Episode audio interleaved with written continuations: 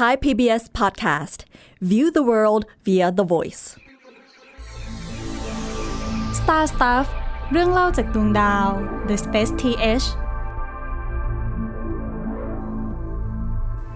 สวัสดีครับ ผมต้นนัทนนท์ดวงสูงเนินครับ สวัสดีครับ ผมป๊อปชัยพัฒน์อาชีวระงับโรคครับ ช่วงนี้มีหนังไซไฟออกใหม่หลายเรื่องนะครับ รวมถึงในบริการสตรีมมิ่งต่างๆเนาะไม่ว่าจะเป็นทาง Netflix ทาง Apple TV หรือว่าแอปอะไรต่างครับๆที่ปกติแล้วเราจะไปดูหนังดูภาพยนตร์ดูซีรีส์ต่างครับๆกันเนาะซึ่งไม่ว่าจะเป็นซีรีส์เก่าๆนะฮะครับที่ถูกเอามา rerun ทำใหม่เอามาทำใหม่ กับซีรีส์ใหม่ที่เพิ่มเข้ามานะครับ แล้วก็ครับหลาย ๆ ประเทศที่ไม่เคยทำไซไฟมาก่อนเนี่ยก็หันมาทำไซไฟอย่างเช่นตอนนี้เนี่ย ประเทศเกาหลีเนาะเจ้าของวัฒนธรรมป๊อปเลยเนี่ยเขาก็มาเริ่มทำไซไฟกันแล้ว ตอนเนี้ยต้นก็เลยชวนป๊อปมานั่งคุยกันนะครับว่า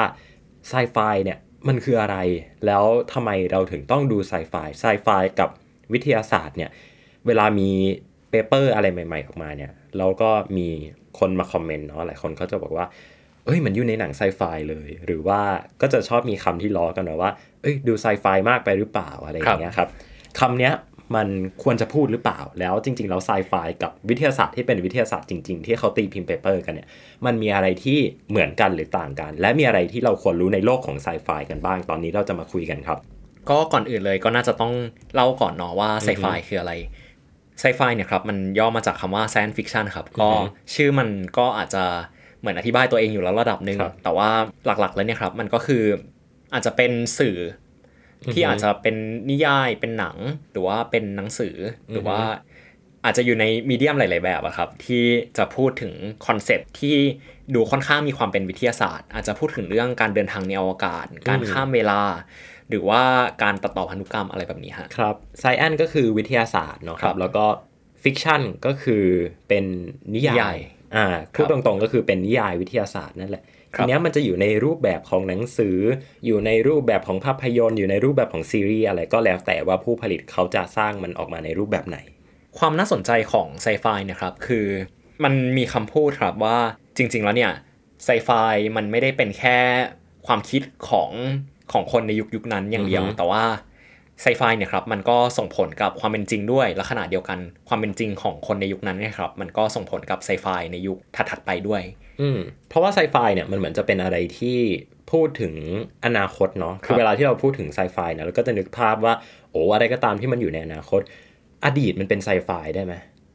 หรือปัจจุบันเป็นไซไฟได้ไหมเป็นไปได้ฮะมีอืมไซไฟหลายเรื่องเหมือนกันที่เล่นกับอดีตแต่ว่ามันก็อาจจะมีเล่นกับการข้ามเวลาหรือว่าเล่นกับเอ่อ การเปลี่ยนแปลงมิติอะไรแบบเนี้ยครับ ก็ซึ่งก็เป็นเทคโนโลยีอนาคตอยู่ดี ประมาณหนึ่งฮะที่น่าสนใจมากครับ อาจจะเรื่อง A Man in the High Castle ที่เป็นเรื่องเกี่ยวกับสมัยสงครามโลกครั้งที่ 2 ว่าถ้านาซีชนะสงครามแล้วจะเป็นยังไง ซึ่งก็อาจจะไม่ spoil ละกัน แต่ว่ามันก็มี element ของความไซไฟอยู่ครับหลายอย่างมากครับครับหรือแม้กระทั่ง For All Mankind ครับจากทาง Apple TV ซึ่งเป็นไซไฟที่เป็นซีรีส์เนาะแล้วครับเขาก็พูดถึงว่า ถ้าสหภาพโซเวียตเนี่ยไปลงจอดบนดวงจันทร์ได้สำเร็จก่อนอเมริกาในตอนนั้นนะฮะในช่วงประมาณทศวรรษที่ 1960 เนี่ยครับมันจะเกิดอะไรขึ้นบ้าง โลกจะเปลี่ยนไปมากน้อยแค่ไหนครับอันนี้ก็นับว่าเป็นไซไฟเนาะเป็นครับโอเค เดี๋ยวเรามาลองพูดถึงเรื่องไซไฟที่น่าสนใจของแต่ละยุคกันดีกว่า เรามาดูว่าไซไฟแต่ละยุคเนี่ยมันน่าสนใจยังไง แล้วมันสื่ออะไรจากตัวมันมาบ้าง ครับมันมีจุดเริ่มต้นจุดกำเนิดยังไงครับ ก็จริง ๆ แล้วเนี่ยไซไฟมัน หลายคนก็จะมองว่ามันเป็นเหมือนเป็นประเภทของงานที่อือหือแตกออกมาจากแฟนตาซีฮะก็เมื่ออ่าเมื่อก่อนเนี่ยเหมือนเอ่ออย่างในยุคหลายร้อยปีที่แล้ว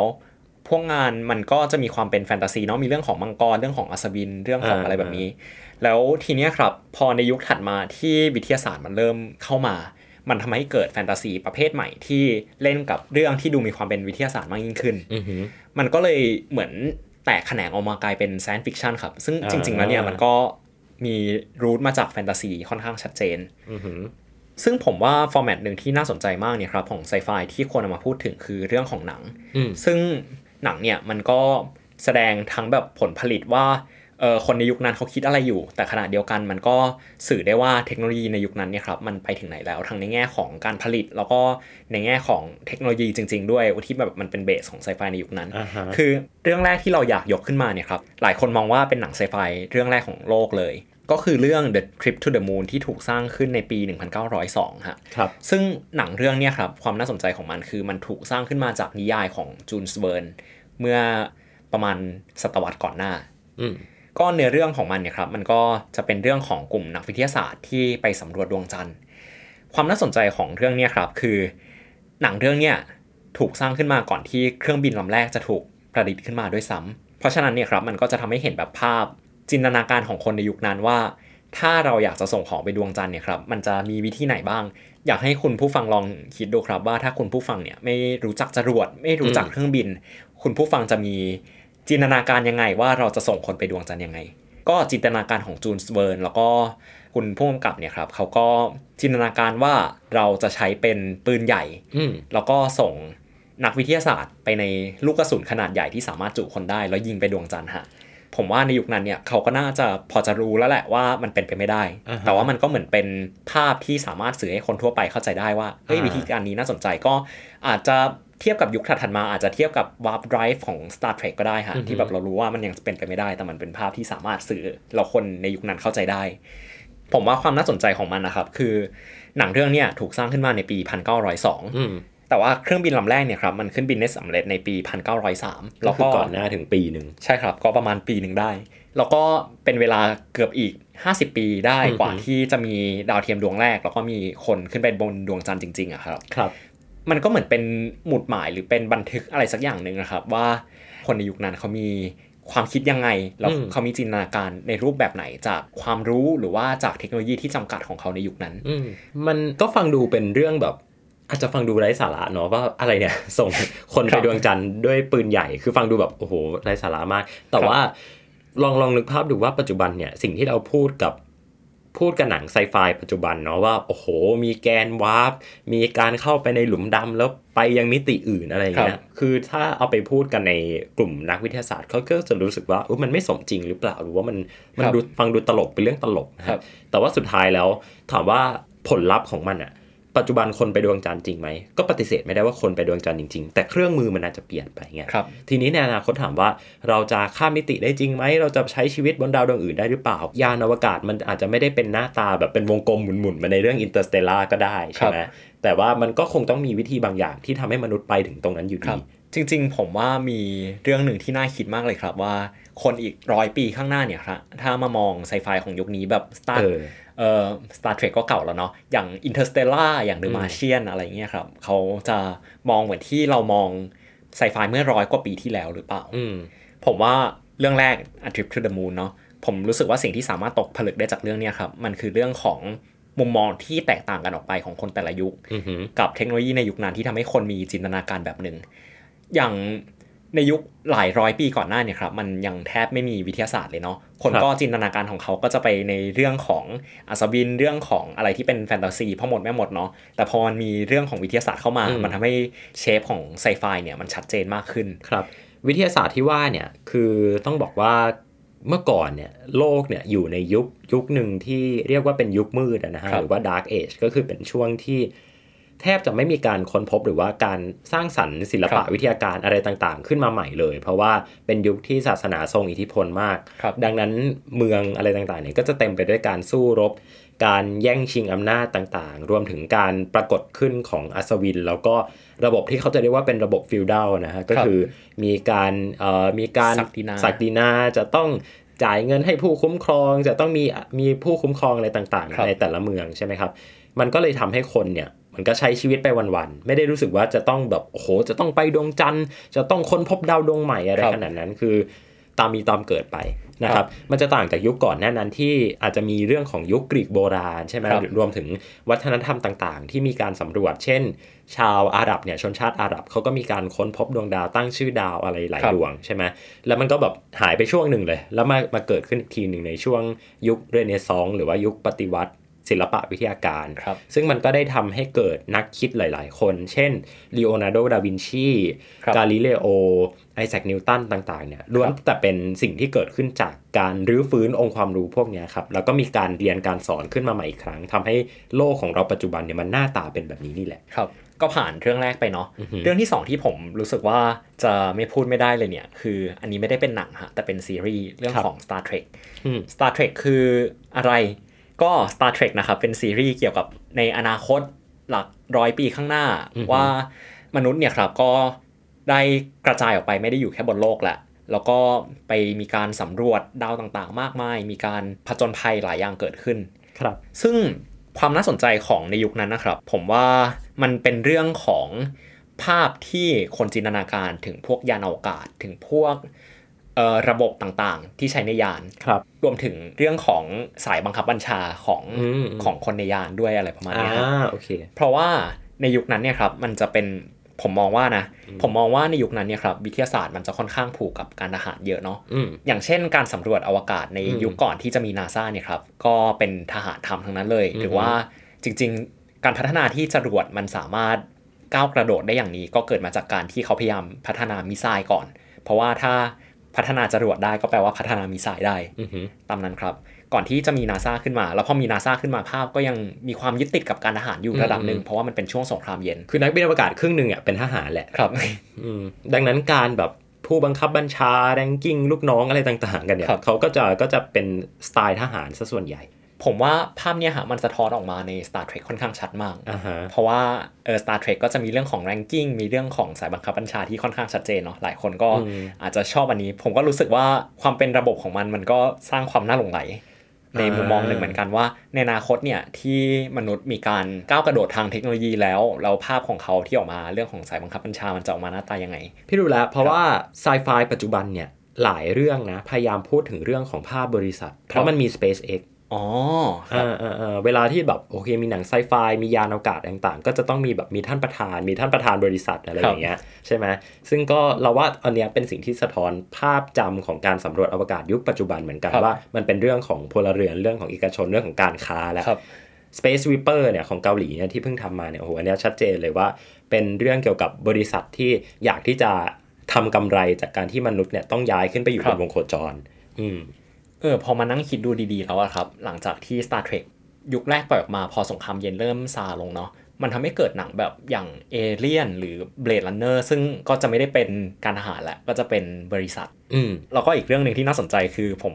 สนใจเรื่องของดีไซน์ของยาน Enterprise อะอือฮึอะกลับมาที่ Star Trek เนาะพอผมลองไปนั่งตีดูอะฮะถึงแบบพวกยานอวกาศ หรือว่าพวกเทคโนโลยีที่เกี่ยวข้องกับอวกาศในยุคนั้นนะฮะมันจะมีความเป็นเหล็กแบบเหล็กเลยอะฮะแบบที่ไม่ได้ทาสีไม่ได้มีฮีทชิลอะไร จะเป็นเนื้อแบบบนที่เป็นเหล็กเป็นอลูมิเนียมเป็นเอ่อสแตนเลสอะไรเลย ทีเนี้ยครับพอมันเป็นเนื้อแบบเปลือยแบบนั้นอย่างเช่นสปุตนิกหนึ่งเนาะก็เป็นลูกกลมๆที่เป็นเหล็กเงาๆหรือว่าเครื่องบินก u ลฟสตรีมในยุคนั้นเนี่ยครับอ่าฮะมันก็เป็นแบบสีเหล็กเลย ผมรู้สึกว่าอันเนี้ยฮะมันถ่ายทอดออกมาใน Star Trek ค่อนข้างชัดเจนที่ยานมันจะเป็นแบบมันไม่ได้สะท้อนแหละ แต่มันเป็นสีแบบสีเทาอืมๆแบบอืมอืมจะดูไม่ได้หน้าตาเหมือนยานในยุคถัดมาเท่าไหร่อืม หลายคนอาจจะนึกภาพไม่ออกเอาแบบใกล้ตัวหน่อยละกัน คือเวลาที่พูดถึงอุปกรณ์อิเล็กทรอนิกส์เนี่ยถ้าเป็นเมื่อก่อนเนาะในช่วงยุคพันเก้าร้อยกว่าๆเนี่ยสีมันจะเป็นแบบออกแนวสีเบจหน่อยครับเออมันจะเป็นสีเบจคอมพิวเตอร์ก็จะสีเบจหน้าจออะไรต่างๆเนี่ยแต่พอปัจจุบันเนี่ยเราเห็นของสีเบจเราจะรู้สึกว่าเฮ้ยมันเก่าอะครับมันโบราณเนาะสมัยนี้ก็ต้องเป็นแบบสีขาวไปเลย หรือว่าเป็นวัสดุที่เน้นไปทางวัสดุเลยไปเลย เช่นอลูมิเนียม หรือว่าพลาสติกสีขาวอย่างเงี้ยเราจะเริ่มมีความรู้สึกว่าเฮ้ยอุปกรณ์อิเล็กทรอนิกส์ตัวเนี้ยมันใหม่ ครับเอออันเนี้ยเราเราว่าเหมือนกัน คือถ้าทุกวันเนี้ยคงไม่มีใครอยากขึ้นเครื่องบินที่หน้าตาแบบเป็นสีเหล็กครับสะท้อนสะท้อนเงาเงาๆอะไรอย่างนี้แล้วเราก็รู้สึกว่าโอ้มันเก่าจังเลยอะไรอย่างเงี้ยครับอย่างเช่นยานใน Interstellar อืมอะไรแบบเนี้ยครับก็จะเห็นว่ามันจะไม่ได้เป็นสีเหล็กแล้วเนาะเออพอยุคหลังๆที่เครื่องบินเป็นสีขาว สถานีอวกาศนานาชาติก็แบบดูไม่ได้สะท้อนแสงแล้ว ก็ตัวโมดูลก็ยังสะท้อนแสงอยู่แต่แบบมันจะแบบมีความ เด่นชัดของเรื่องนี้น้อยลงหรือว่าแบบพวกดาวเทียมยุคหลังๆ อะไรอย่างเงี้ยฮะอืมที่แบบมันก็จะแบบดูมีความมินิมอลขึ้น ไม่ได้แบบดู ไม่ได้ดูแบบแบร์โบนมันยุคที่แล้ว มันก็อือฮึผมรู้สึกว่ามันก็ส่งผลกับยานอวกาศในยุคนี้เหมือนกันเนาะอย่างเช่นเดอะมาเชียนอะไรเงี้ยมันก็จะไม่ได้เป็นสีเหล็กแล้ว มันก็จะแบบเป็นสีขาว หรือว่าที่พูดเมื่อกี้อย่าง Interstellar มันก็จะมีความคล้ายคลึงกับสถานีอวกาศนานาชาติอ่ามัมันก็จะไม่ได้เหมือน Skylab หรือว่าเออเมียยุคก่อนหน้า พี่ว่า Interstellar เนี่ยชัดมากตรงระบบ docking ระบบอ๋อ docking เนี่ยคือแบบเดียวกับสถานีอวกาศเลยครับ อืมหรือแขนกลแขนกลอะไรอย่างเงี้ยก็ดูน่าจะได้แรงบันดาลใจมาจากแคนาดาบนสถานีอวกาศนานาชาติครับแล้วก็อีกเรื่องที่ผมว่า Star Trek เนี้ยน่าสนใจมากคือเรื่องของพวกอุปกรณ์อิเล็กทรอนิกส์ด้านในอืมก็มันมีอันนึงอะครับเป็นตัวอย่างที่เขาจะยกขึ้นมาพูดบ่อยๆ คือ เครื่องมือสื่อสารใน Star Trek มันจะหน้าตาคล้ายๆโทรศัพท์ฝาพับอะครับ ซึ่งที่น่าสนใจคือโทรศัพท์ในยุคนั้นยังเป็นกระดูกหมา ไม่ก็เป็นโทรศัพท์แบบโทรศัพท์บ้านอะไรอย่างเงี้ยฮะเออเออแต่ว่าใช้มือหมุนๆเนาะครับแต่ว่าทีเนี้ยฮะพอ Star Trek ขึ้นมาแล้วอะไรเงี้ยแบบเป็นฝาพับ ซึ่งจริงๆอะมันไม่ใช่โทรศัพท์หรอกแค่หน้าตามันเป็นเครื่องมือสื่อสารที่แบบมันเป็นฝาพับเนี่ยครับมันก็ส่งผลในยุคถัดมาเหมือนกันนะ ว่าแบบโทรศัพท์ฝาพับมันก็ฮิตมากขึ้นครับเพราะจริง ๆแล้วเนี่ยครับ ไซไฟมันไม่ได้เป็นแค่สิ่งที่คนดูแล้วจบไป แต่ว่ามันมีความเปลี่ยนพฤติกรรมขึ้นมาอืมบางส่วนเนาะอย่างเช่นแบบโทรศัพท์เนี่ยพอใน Star Trek เขารู้แล้วว่าต้องพับฝาขึ้นมาแล้วก็เอาไปแนบหูมันทำให้ในยุคถัดมาเนี่ยครับคนแบบเริ่มพอจะเดาออกแล้วว่า ถ้ามันมีหน้าตาแบบเนี้ยมันควรจะพับขึ้นแล้วแนบหู เหมือนผมเคยพูดบ่อยๆฮะว่าถ้าคนยุคเนี้ย มีคนเอาโฮโลแกรมมาให้ใช้อืมเขาก็น่าจะพอใช้เป็นบ้างอ่าเพราะแบบหนังยุคเนี้ยมันทำให้ standard อะไรสักอย่างหนึ่งถึงแบบโฮโลแกรมของแต่ละเรื่องเนี่ยฮะหน้าตามันจะไม่เหมือนกัน แต่แบบมันจะมีความว่า เอ้ยเนี่ยต้องเอาไปเลื่อนๆนะ ต้องแบบขยายย่อได้อือฮึอะไรแบบนี้ฮะ ผมรู้สึกว่าไอ้ตรงเนี้ยมันเหมือนเป็นการ force ให้บริษัทที่ผลิตเทคโนโลยีนี้ขึ้นมาเนี่ยครับต้องดำเนินไปในแนวทางนี้เหมือนกันอืมเพราะว่ามันเหมือนกลายเป็นภาพจำ ที่ผู้ชมติดตามไปแล้วว่าถ้าเทคโนโลยีนี้เกิดขึ้นมาเนี่ยมันควรจะหน้าตาออกมาประมาณแบบนี้อืมครับตัวอย่างที่ผมว่าน่าสนใจอีกอย่างหนึ่งเกี่ยวกับ เรื่องการสร้าง norm ของเทคโนโลยีหนึ่งที่ยังไม่เกิดขึ้นมาเนี่ยครับคือเรื่องของ The Incredible ปี 2004 ที่เป็นการ์ตูนเนาะแอนิเมชันของพิกซ่าใช่ครับที่เป็นซูเปอร์ฮีโร่ครับหลายคนน่าจะเคยดูกันครับ ก็ในเรื่องเนี่ยครับมันมีแท็บเล็ตขึ้นมาเนาะอืมซึ่งแท็บเล็ตในยุคนั้นถ้าพูดจริง ๆ แล้วมันก็พอจะมีแหละอะไรประมาณเนี้ยฮะอืมอืมแต่ว่าในยุคนั้นมันก็ยังแบบมีความเป็น stylus มีความแบบครับที่มันไม่ได้เป็นแท็บเล็ตเหมือน iPad ที่สำเร็จรูปขนาดนี้ในยุคเนี้ยอ่าครับ แต่ว่า The Incredible เนี่ยมันมีเออเป็นแท็บเล็ตหน้าตาแบบนั้นขึ้นมา ซึ่งผมว่าในยุคนั้นเนี่ยมันก็ดูน่าจะว้าวระดับหนึ่งอือฮึแล้วเป็นแท็บเล็ตที่ใช้คุยกันเนาะผ่านหน้าจอครับอ่าคุยคุยกันเห็นหน้าด้วยหน้าจอแท็บเล็ต ซึ่งตอนนั้นแท็บเล็ตยังเป็นแบบโอ้โหหน้าจอที่เป็นแบบหน้าจอหน้าจอห่วยห่ๆวยๆฮะคือผมว่าไอเนี้ยครับมันเหมือนเป็นการเริ่มทำให้คนเห็นภาพแล้วว่าเราอาจจะมีอุปกรณ์อะไรสักอย่างที่มีแต่หน้าจอไม่ได้มีคีย์บอร์ดครับแบบนี้ฮะที่แบบเราสามารถใช้ได้คล้ายๆกับคอมพิวเตอร์อ่าฮะจนกระทั่งอีก 6 ปีต่อมาฮะผมว่าจาก standard ที่มันถูกเซตขึ้นมาแล้วเนี่ยครับผมว่ามันทำให้เกิดการผลิตซ้ำขึ้นมาระดับหนึ่งเหมือนกันว่าในยุคถัดๆมาเนี่ยพอคนเริ่มดูแล้วว่า เอ้ย อุปกรณ์แบบนี้อาจจะ เกิดขึ้นมาได้นะแล้วแบบมันมีการผลิตซ้ำของอุปกรณ์ที่เป็นแผ่นบางๆ ที่มีหน้าจออย่างเดียว มันก็เกิดขึ้นมาเรื่อย ๆ ที่โอเค คนก็เริ่มรู้แล้วว่า เอ้ย ถ้ามันมีอุปกรณ์แบบนี้ขึ้นมา เราก็อาจจะสามารถแตะได้ อาจจะสามารถอือฮึเออเลื่อนมันได้อะไรประมาณนี้ฮะ แล้วก็อาจจะสามารถคุยกับมันได้ ครับ มันเหมือนเป็นการ set standard ขึ้นมาฮะ จนกระทั่งปี 2010 เนี่ย Apple ก็เปิดตัว iPad รุ่นแรกขึ้นมาอืมมันทำให้คนรู้แล้วว่ามันควรจะใช้ยังไงเออทั้งทั้งๆที่แบบมันไม่เคยมีด้วยซ้ำใช่ อันนี้น่าทึ่งมากครับเพราะว่า พี่เห็นเด็กๆหลาย ๆ คนเนาะที่เขาคุ้นชินกับอุปกรณ์ที่มันเป็นมันเป็นหน้าจอ ครับ พี่ว่าเราเรายังทันยุคที่เราเราเห็นจออ่าสมมติเราเดินไปเดินไปห้างเนาะไปเที่ยวห้างแล้วก็เห็นจออะไรบางอย่างครับ เราก็คงจะไม่คิดเนาะว่าหน้าจอนั้นอะมันจิ้มได้หรือเปล่าฮะเออ แต่ว่าพี่ว่าเด็กสมัยเนี้ยพอครับเห็นจอเนี่ยเราจะคิดไว้ก่อนว่ามันจิ้มได้หรือเปล่า อ๋อแบบเออที่โชว์ directory ใน ใช่ใช่ใช่ใช่ หรือบางทีเนี่ย ขึ้นเครื่องบินเนาะเวลาพี่ขึ้นเครื่องบินครับพี่เห็นหน้าจอที่เป็นหน้าจอความบันเทิงพี่ก็จะลองจิ้มดูก่อนว่า อันเนี้ยมันจิ้มได้หรือเปล่าครับถ้ามันจิ้มไม่ได้พี่ค่อยไปควานหาว่ารีโมทมันอยู่ตรงไหนครับเออกลายเป็นว่าเราอะคุ้นชินกับ interface หรือว่าการเชื่อมต่อกับคอมพิวเตอร์ในลักษณะของการจิ้มที่หน้าจอไปแล้วครับซึ่งผมว่าไอ้ standard เนี่ยฮะมันสำคัญมากอืมอืม ถ้าคนไม่รู้ไอเดียมาก่อนเลยเนี่ย ถึงมันจะมีอินโนเวชันอะไรใหม่ก็ตามคนจะใช้ไม่เป็นอ่าคือก่อนที่จะมี iPad อะฮะ Apple เคยประดิษฐ์พยายามที่จะประดิษฐ์ไอคล้ายๆแท็บเล็ตนี่แหละ แต่ครับใช้สไตลัสจิ้มชื่อนิวตัน แล้วอาจารย์ของผมคนเนี้ยเป็นคนที่เหมือนสร้างนิวตันก่อนที่จะมีนิวตันขึ้นมาอืม แต่ว่าอาจารย์ก็บอกว่าในยุคนั้นเนี่ยมันไม่ประสบความสำเร็จเลยบริษัทเจ๊งแล้ว Apple ก็ดึงตัว ดึงตัวทีมงานที่ทำเนี่ยไปสร้างนิวตันซึ่งก็เจ๊งแล้วก็เจ๊งเหมือนกันครับเขามองว่าเรื่องเนี้ยครับมันตกผลึกที่สอนเขาว่า การที่แบบไอ้แท็บเล็ตก่อนการของเขาเนี่ยมันไม่ประสบความสำเร็จแต่ iPad ในจนถึงยุคเนี้ยก็น่าจะรู้แล้วแหละว่า iPad มันประสบความสำเร็จ เพราะว่าคนในยุคนั้นคนในยุคที่เขาสร้างไอ้แท็บเล็ตของเขาขึ้นมา มันยังไม่ได้มีภาพจำหรือไม่ได้มีไอเดียอืมว่าแท็บเล็ตมันควรจะถูกใช้ยังไง ซึ่งปีที่เรากำลังพูดถึงเนี่ยนะฮะที่อาจารย์ของเราเนี่ยก็คือปีประมาณ 1980ถึง1990 ซึ่งก็เป็นช่วงที่มันไม่มีอุปกรณ์อะไรแบบเนี้ยครับคอมพิวเตอร์เขายังยังยังพิมพ์อยู่นะฮะครับคือคือต้องบอกว่า